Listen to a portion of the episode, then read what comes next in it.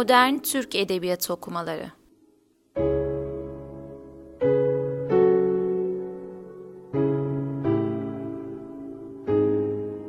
Tarih, Kuram, Metin ve Antoloji.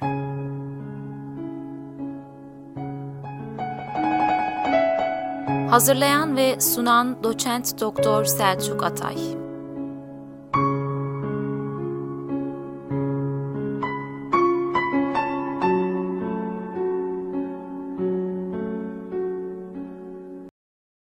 Modern Türk Edebiyatı okumalarında Yahya Kemal üzerine konuşmaya devam ediyoruz. Bu bölümde Yahya Kemal'in modern Türk şiirinin oluşumundaki yerine kısaca değineceğiz. Yahya Kemal üzerine yazılmış güzel ve önemli bir kitaptan bahsederek başlayalım podcast'imize. Hayal Şiir, Yahya Kemal Beyatlı üzeri, şiiri üzerine makaleler. Bilkent Üniversitesi Türk Edebiyatı Merkezi'nin hazırladığı İş Bankası yayınlarından çıkan bir kitap. Bendeki birinci baskısı Mart 2008 tarihli. Hayal Şiir başlıklı bu kitabın içerisinde Ebu Bekir Eroğlu'nun makalesi bugünkü podcast'imizin de merkezini oluşturacak. Ebu Bekir Eroğlu, modernleşmenin içindeki gelenek ve Yahya Kemal'in kurucu işlevi başlıklı makaleyle bu konuya hakikaten önemli bir katkı sağlamıştı. Şöyle başlıyor Ebu Bekir Eroğlu. Yahya Kemal'in Paris'e kaçtığı tarih 1903'tü. İstanbul terk edilecek şehir midir? Yahya Kemal İstanbul'dan kaçabilir mi?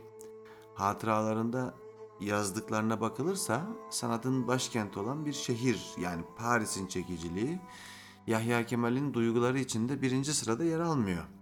Doğru ya da yanlış 19 yaşındaki bu genç polis tarassutu altında olduğuna dair bir duygu içerisinde özgürlük arayışını sırf kendisine ait bir konu olarak görmediği, toplumsal bir mesele olarak algıladığı da belli. Yahya Kemal, daha doğrusu o zamanki adıyla Agah Kemal, Paris'e gitmek üzere İstanbul'dan bir gemiye bindiği zaman sadece kendisine gelecek arayan sıradan bir genç değildir. Bu tespit, onun sadece kendisine gelecek arayan sıradan bir genç olmadığı tespiti, giderkenki durumuyla pek belli olmasa da döndüğünde hakikaten haklı çıkartılacak bir tespittir. Yahya Kemal'in kişisel hatıraları, toplumsal tarihin sayfalarına dönüştüren endişeleri, zihinlerde ve bireysel planda hala devam ediyor döndüğünde de. Şöyle diyor Ebu Bekir Eroğlu, bugün varoluşumuzu hissettiğimiz çerçeve içinde hangi endişeleri taşıyorsak onların kökü yüz yılı aşkın bir süre önce genç bir şairin yüreğinde yankılanıp durmuştur. Bunu anlıyoruz. Eserinin tohumunu taşıyan şairin filizlenme halindeki endişelerini tanımakta güçlük çekmiyoruz. İnsan olarak varoluşumuzu, toplum olarak yaşadığımız şartları, bunları merkeze alan bir şairin duyarlılığından okumak bir ayrıcalık. Herkesin üstesinden gelemeyeceği bir bilgilenme yolu aynı zamanda saygı uyandıran bir bilgilendirme yolu. Yahya Kemal'in zihninde bir zenginlik var malumunuz ve Osmanlı'nın rafine kültürüyle kaynaşmış bir zenginlik bu. Şairane bir duyarlılık, duyarlılığa geçmişten getirdiği bir miras ama öbür taraftan da Avrupa'nın kültürünün eklenmesi. Bu benlik değiştirici bir nitelik midir? Yani Avrupa ile tanıştıktan sonra Yahya Kemal bambaşka bir adam mı olmuştur? Bu eklektik tavır e, bakıldan yere göre değişecektir. Herkesin genellersek eğer Avrupa'ya gidişiyle dönüşü arasındaki fark açıktır. Yani bir Türkiye sevdalısı, Osmanlı sevdalısı, kimi siyasi hesaplar söz konusu değilse ilim tahsil etmeye, görgüsünü ve kültürünü keşfetmeye, artırmaya ve Avrupa'yı da keşfetmeye giden gençler döndüklerinde neredeyse kendi kültürlerine, kendi Türklüklerine, kendi medeniyetlerine yabancı bir şekilde dönerlerken tam aksine Yahya Kemal kendisini baskı içinde hisseden hatta ikinci Abdülhamit'e hiç kendi elinde bir sebebi, kendisine değen bir sebebi yokken nefret eden, adeta Avrupa'ya kaçan ama 9 yıl sonra tam aksine Türk kültürüne, Türk medeniyetine, İstanbul'a ve Türk şiirine sevdalı bir genç olarak dönen bir isim. İkisi arasındaki fark sanıyorum Avrupa kültürüyle tanışma ama öbür taraftan da kendi şiirinin kimliğini bulma noktasında bize önemli ipuçları veriyor. Bu yakaladığı tavır Avrupa kültürü ama öbür taraftan da Osmanlı'nın mirası hatta Osmanlı ile sınırlandırmamak lazım. Türk geleneğinin, Türk şiir geleneğinin mirasını açık bir şekilde alabilmesi onun modern Türk şiirinin oluşumundaki yeri başlığını tam olarak ifade ediyor. Tanpınar hocasının, üstadının bu yerini tespit ederken onun iki halkayı bağlayan bir zincir olduğunu söyler. Malumunuz olduğu üzere Tanzimat şiiri kendisinden önceki şiiri reddetmiş, kendisine yepyeni bir alan açmıştı. Bu alan elbette ki içerik noktasında. Yoksa biçim olarak eski formlar kullanılmaya devam ediyor. Kaside nazım biçimi kullanılıyor örneğin. Aruz vezniyle, kendi içinde ilk beytinin kafiyeli olduğu, daha sonrakilerin ikinci dizelerin ilk beytte kafiyelendiği o klasik aruz vezni devam ediyor. Ee, kaside nazım formu devam ediyor. Fakat içeriğine baktığımızda her şey değişmiş. Yokluğa karşı bir kaside yazılıyor. Hürriyete karşı bir kaside yazılıyor. Vahdet zatına aklımca şehadet lazım denmeye başlıyor. Böylesi bir ortamda yok edilen dilden de bahsetmemiz lazım. Şiir dilini yok ettiğinizde ortada şiir diye bir şey kalmıyor. Tanzimat'ın özellikle ilk dönem sanatkarlarının zihinlerinde bir fikir vardı ve bunu şiirle ifade etme taraftarı oldular. Halbuki fikrin şiiri yazılmaz. Fikrin manzumesi olur. Bu tavır Servet-i geldiğimizde daha da ağır bir hal sergiledi. Servet-i sanatkarları yok edilen bir şiir dilinin içerisinde kendi duygularını ve kendi düşüncelerini ifade etmekte güçlük çektiler. Yakası bağrı açılmadık diye tabir edilen Farsça ve Arapça sözcüklere başvurmaları bunun bir gerekçesi olsa gerek. Yeni ifade yolları kendilerine arıyorlar. Ne kadar başardıkları başka bir podcast'in konusu, başka bir oturumun konusu. Ancak Milli Edebiyat dönemi sanatkarlarına yani 1911-12'den sonra ortaya çıkacak, neşet edecek yeni sanatkarlara doğru bir çabanın da olduğunu söylemek lazım. Ancak o zamandan sonra yeni bir şiir dili oluşmaya başlıyor. İşte Yahya Kemal tam o yıllarda mahsullerini vermeye başlıyor. Yalnız şiiriyle mi? Hayır elbette. Yahya Kemal'in modern şiirin oluşumundaki yeri dedik. Yahya Kemal şiirinin modern şiir oluşumundaki yeri değil.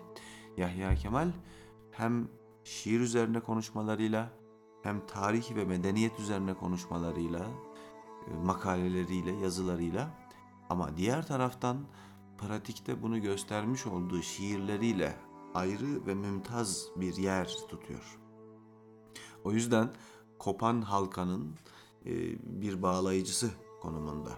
Üstelik bu halka geçmişte kalan şiiri, hatta unutulmaya yüz tutmuş olan bu şiiri, şiir geleneğini ve şiir kültürünü daha doğrusu basit bir şekilde yenile, yineleyen bir sanatkar değil. İçinde bulunduğu çağa göre yenileyen bir sanatkar. Bu hem nesirlerinde hem de şiirlerinde görülen bir husus ve şiire adım atacak genç sanatkarları da çok ciddi bir örnek teşkil ediyor. Yahya Kemal'in şiirsel bir ifadeyi seste hissettiğini daha evvelki oturumlarda söylemiştik. Sesin önce ortaya çıkmasını, anlamın onun daha da içinde ama birbirinden ayrılamaz bir bütün olarak kalması gerektiğini söylüyordu. Belki Ahmet Haşim'in şiir hakkındaki bazı mülahazalar adlı Piyale'nin e, başına koyduğu ön sözü Dergah dergisinde de yayımlanan kısmıyla hatırlayabilirsiniz. Bu o dönemde Yahya Kemal'in fark edebildiği ve belki de çok az insanın kavrayabildiği bir görüş oluşturmuştur. Ulusal anlamda bir derinleşme ile yükselmeyi aynı bağlama taşıyan bir görüş ve bunu net bir şekilde ifade ediyor. Arkasından İstiklal Savaşı yazıları ve diğer yazıları, edebiyat ve şiir hakkındaki ifadeleri bu merkeze koyduğu temelin, ortak temelin ikinci, üçüncü, dördüncü unsurlarını oluşturuyor. Ee, Ebu Bekir Eroğlu'nun söylediği gibi söylersek eğer, şairin personasında kaynaşmış olduğunun da bir kanıtı. Yazdıklarında tarihi bir doku var, geçmişe bir gönderme var. Bu onun modernliğine yapılan vurguyu tartışmalı kılmıştır malumunuz. O klasik şiirin son büyük temsilcisi miydi denmiştir. Ee, hatta modern olarak kabul edilip edilemeyeceği tartışılmıştır. Geç, e, Ebu Bekir Eroğlu'na göre bu tutum, böylesi bir tutum keskin bir kırılmadan yani geçmişe ilişkin, geçmişe bakışın keskin bir kırılmasından ileri geliyor. Yeni şiirin oluşmasında dilin içerisinde ve dil yoluyla gelişmesini sağlayacak bir niteliği ortaya koymak ve bunda öncü olmak, bu öncülüğü pratikte de gösterebilmek Yahya Kemal'in temel dinamiklerinden biridir. Etrafındaki bütün şair veya şair adayları bunun farkına çok rahat bir şekilde varabilmiştir. Bilinçli bir çabanın içerisindedir. Bu bilinçli çaba doğrudan doğruya dil noktasında karşımıza çıkar. Yahya Kemal gerek biçim gerekse içerik noktasında gerekse daha evvel ifade ettiğimiz gibi musiki ve ses noktasında e, yeni bir şiir oluşması gerektiğini hisseden ve bunun da başlangıcının dille yapılması gerektiğini ifade eden sanatkardır. Dil üzerine yazılarından da bunu anlayabildiğimiz gibi şiirini bir dantela tut ayarında işleyebilmesi, sabırla işleyebilmesi bu açıdan bizim için kanıttır. Açıklayıcı kavramlardan bir tanesidir. Şiir dilinin muğlaklaştığı 19. yüzyıldan itibaren hepimizin malumu. Muhayyile bir taraftan fakat sanatkar ruhu azaldıkça dil bir takım edebi sanatlar içerisinde oyun oynanan meşgale haline geliyor. Edebiyatı cedide topluluğu Parnasyen bir bakış açısıyla bu oyunlaşmayı, kırılan bu oyunlaşmayı düzeltmeye çalışsa da imge dünyaları şiir dilini de belirsiz hale getirir. Bunun bir kirlenme olduğunu söylüyor Ebu Bekir Eroğlu. Hakikaten kelimenin gerçek anlamıyla bir kirlenme midir? Yoksa edebiyatın mecrası içerisinde akan, olması gereken bir durum mudur? Bunu tartışırız. Ama muğlaklaşma hakikaten doğrudur. Şiir yatağının bir akarsu yatağı gibi akmaya devam ettiği dönemde içinde taşıdıklarının neler olduğu tartışılmalıdır. İşte Yahya Kemal şiir dilinde bu belirsizlikleri gideren, bu muğlaklığı gideren adamdır. Eski dilde tanıyanlara güven duygusu verecek, yeni şiiri bilenlere de bir yol gösterecek. Bu dilde kurduğu husus eski ile yeniyi birleştirmek gayesinden ziyade aradığı ahengi bulmaktan ibaret. Şüphesiz kendi başına icat ettiği bütün bu merhalelerin kahramanının tek başına olduğunu söylemek zor. Bir taraftan Mehmet Akif hatırlanabilir. Aruz vezninde olan hakimiyeti veya gündelik hayatın doğrudan doğruya edebi bir eserin içerisine girmesi noktasında. Yine Akif'i anmışken belki Tevfik Fikret de yine hatırlanabilir. Onun aruz vezne hakim olan yapısının haricinde, e, dil anlayışının haricinde şiir dilinin imkanlarını nereye kadar genişletebileceği meselesi Yahya Kemal için bir örnek olmuştur.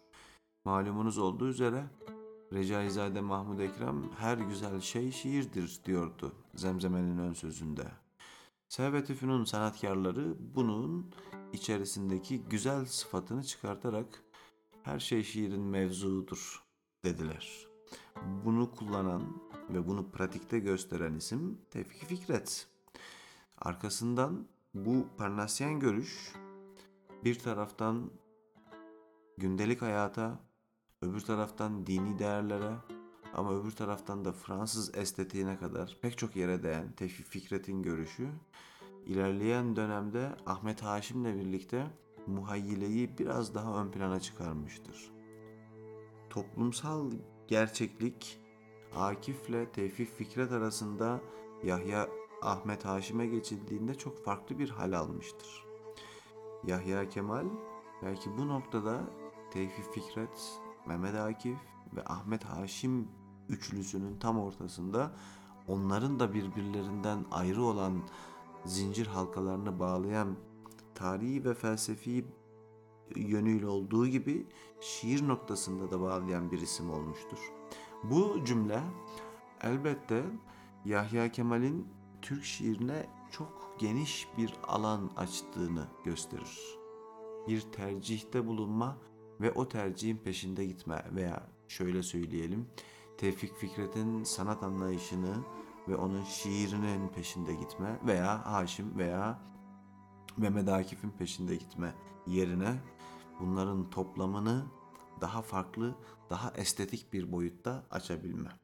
Hakikaten bu saydığım dört isim, Yahya Kemal ile birlikte bu dört isim, modern şiirin bugüne kadar getirdiği ve belki de bundan sonra götüreceği yerin tam merkezinde duruyor.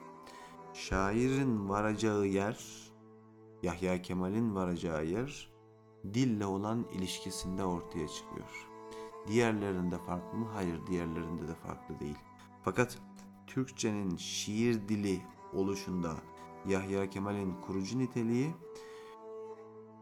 20. yüzyılın başında o terkiplerden vazgeçme, Yahya Kemal'in bir türlü yakalayamadığı rahat gündelik söyleyiş ama öbür taraftan tasavvufi ve felsefi konuların işlendiği soyut ve anlaşılmaz hususların düz yazıya terk edilmesi Yahya Kemal'in aldığı önemli bir tavırdır. Yahya Kemal yazdığı şiirler ve şiirlerin tema değerlerinin yanında yazmadığı, düz yazıya bıraktığı, üzerinde durmadığı konularla Türk şiirinin gideceği istikameti göstermiştir. Bu anlamda hakikaten öncü saymak gerekir kendisini. Yahya Kemal'in eserinde ara vermeden yaşandığın e, bir değişim yaşandığını görüyoruz diyor Eroğlu. E, bu terimin ifade ettiği şey aslında bir devamlılıktır. E, daha evvelki oturumlarda biz buna imtidat demiştik. Kesintisiz olma hali. Modern dönemi kucaklayacaksınız. Fakat geçmişten getireceğiniz unsurları hiçbir zaman bir yerlerde bırakmayacak. Sürekli yanınızda taşıyacaksınız. Devam ederek değişmek, değişerek devam etmek, devam ederek değişmek diyordu ya talebesi.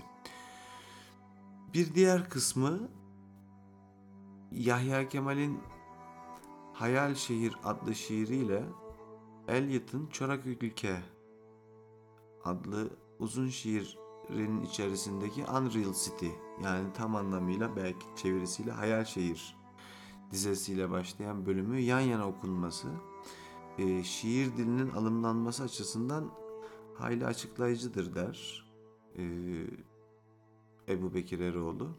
İlgi çekici olan kısım her iki şiirinde 1920'li yıllarda yazılmış olması. Hayal Şehir şiirinin ilk bölümü şöyle. Git bu mevsimde grup vakti Cihangir'den bak. Bir zaman kendini karşındaki rüyaya bırak.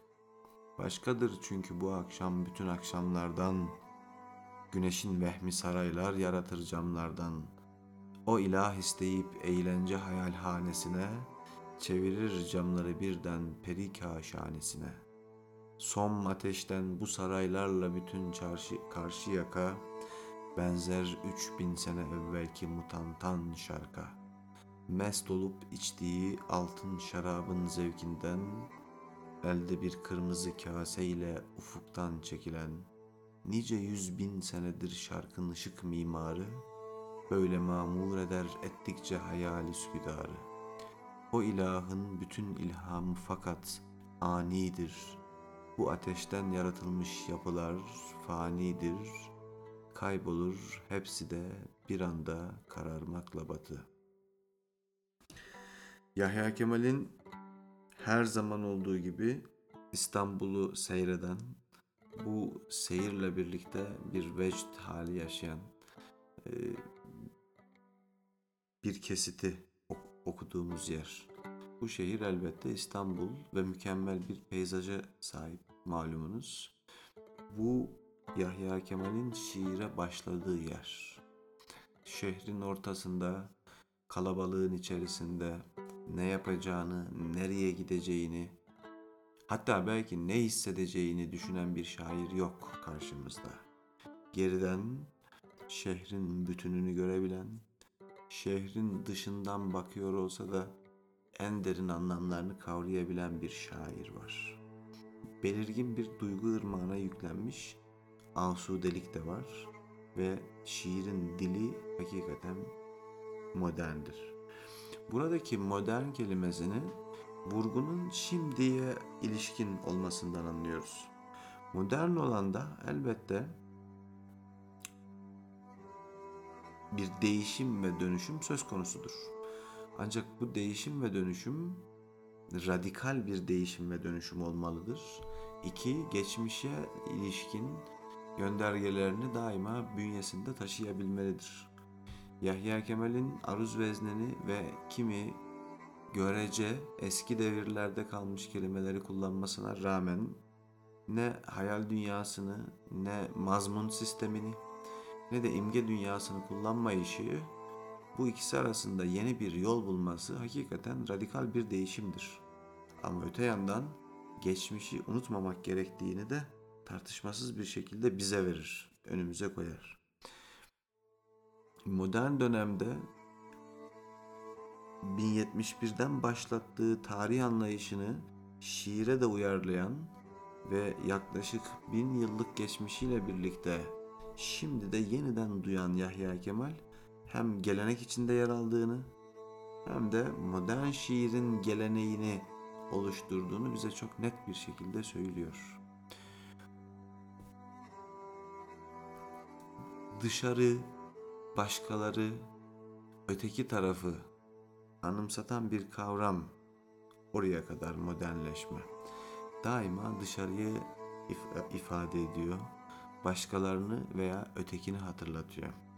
Ancak Yahya Kemal şiirine geldiğimizde modernleşme bunların dışında olan bir durum haline geliyor.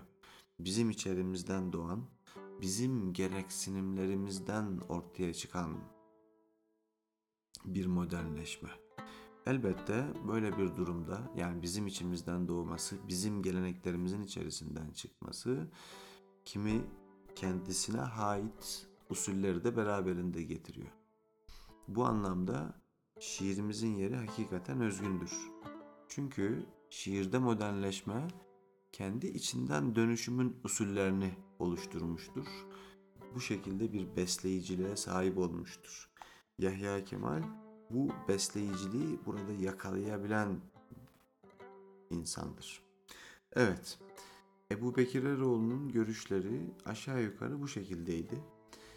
Modern Türk şiirinin oluşumundaki yerini belki anahtar kelimeleriyle söylemek e, gerekirse geçmişi daima bünyesinde tutmak ama modern olanı kavramak. Diğer taraftan bu şiir dilinin e, bu şiirin daha doğrusu modernleşme sürecinin dille başlayacağının farkında olmak Yahya Kemal'in ayrıcı özelliklerinden bir tanesi. Öte yandan modernleşme noktasında kuru bir taklit veya batıya karşın veya eskiye dair e, sıradan bir yineleme değil, yenilenmeyi ve ikisini bir arada tutan, eklektik olmak başka bir şey. Yani ikisini birleştiren değil sadece. Batıyı ve Doğu'nun klasik kültürünü birleştiren bir adam değil. Böyle olsa mu- muhtemelen kendisine eklektik bir tavrı olduğunu söylerdik. Fakat Yahya Kemal bu ikisini alıp kendi bünyesinde birleştirdikten sonra yeni bir üslupla, yeni bir tarzla ifade edebilmiştir ki bu onu daha mümtaz bir yere koyuyor. Bu vesileyle Hayal Şiir adlı kitabın içerisindeki diğer makalelerin de çok önemli olduğunu, Yahya Kemal şiirinde imge dünyası, Yahya Kemal edebiyatta ölçüt, ilk modern şair Yahya Kemal ve Eliot, şiire, şehre tepeden bakan adam Yahya Kemal, modernleşmenin içindeki gelenek ve Yahya Kemal'in kurucu işlevi, e, taklitten sahiplenmeye, Yahya Kemal'de şiir dilinin oluşumu gibi aklıma gelen sayabileceğimiz ilk makale isimlerini sayarak kitabı da tekrardan yad etmiş olalım. Bir sonraki podcast'te görüşmek üzere.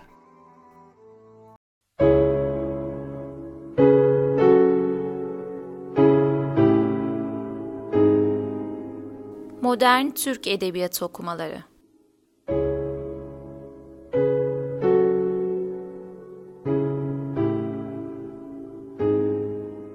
Tarih, kuram, metin ve antoloji.